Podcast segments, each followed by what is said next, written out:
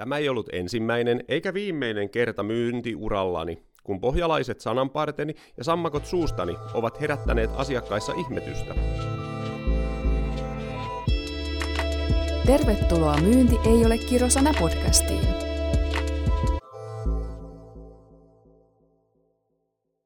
Hei myyjä!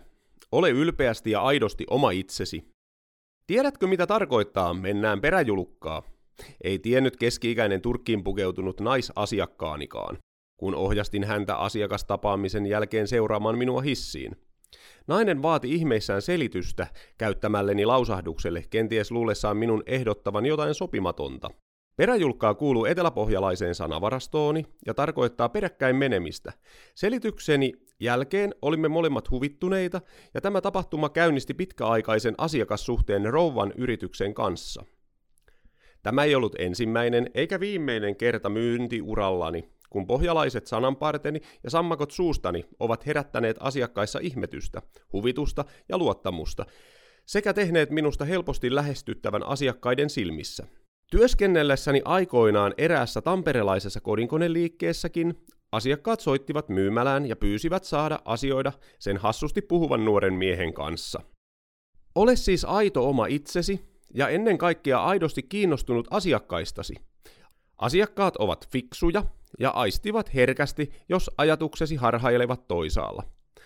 Kiireestä huolimatta arvosta asiakkaan sinulle antamaa aikaa ja anna hänelle 100-prosenttinen huomiosi.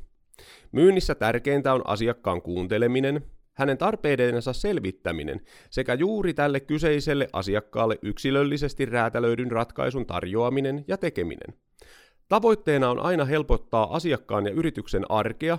Kukaan ei halua ostaa ongelmia, vaan kaikki haluavat selkeitä ratkaisuja. Yllä olevien periaatteiden mukaan toimimalla ei aina edes tarvita varsinaista kaupan klousausta, vaan yhdessä asiakkaan kanssa päädytään parhaaseen mahdolliseen ratkaisuun ja toivottavasti myös pitkäaikaiseen asiakassuhteeseen. Toisaalta, jos asiakas jää turhaa jahkailemaan, pitää häntä myös sopivasti osata johdatella oikeaan suuntaan. Kaupan kysyminen ei kuitenkaan maksa mitään. Nuoruusvuosien kesätöiden sekä Suomen suurimmassa kyläkaupassa ja myöhemmin myös monille tutuksi tulleessa kodinkoneliikkeessä tehdyn myyntityön jälkeen siirryin 2006 yritysmyynnin pariin. Ensimmäinen ajatus itselläni oli, että tämähän on täysin erilaista ja teknisempää myyntityötä. Vaikka myytävät tuotteet muuttuivat, asiakkaat olivat edelleen samanlaisia, arvostivat aitoutta sekä halua ja osaamista tyydyttää asiakkaiden tarpeet juuri heille sopivalla tavalla. Asiakkaan pitää pystyä luottamaan myyjään sekä siihen, että hommat tulee hoidettua. Myynti tarvitsee myös tarinoita, ja myyjälle on eduksi, mikäli hän pystyy tarinoillaan koskettamaan ja herättämään tunteita sekä erottautuu joukosta tarinankerrontataidoillaan. Tarinat voivat olla omakohtaisia tai lainattuja, mutta ne herättävät asiakkaassa aina tunnekokemuksen ja saattavat auttaa häntä tekemään sinun kannaltasi oikean päätöksen. Luottamuksen synnyttämiseksi sekä pitkäaikaisen asiakassuhteen luomiseksi tunne hyvin tuotteesi. Sinun ei tarvitse osata kaikkea täydellisesti, jokaista yksityiskohtaa myöden, mutta mieti etukäteen ne tärpit, jotka juuri tämän asiakkaan kohdalla olisivat keskeisimpiä ja helpottaisivat hänen yrityksensä arkea. Pidä asiakkaaseen yhteyttä säännöllisesti, jotta hän kokisi itsensä tärkeäksi. Ole myös rehellinen asiakkaalle onnistumisten ja epäonnistumisten suhteen.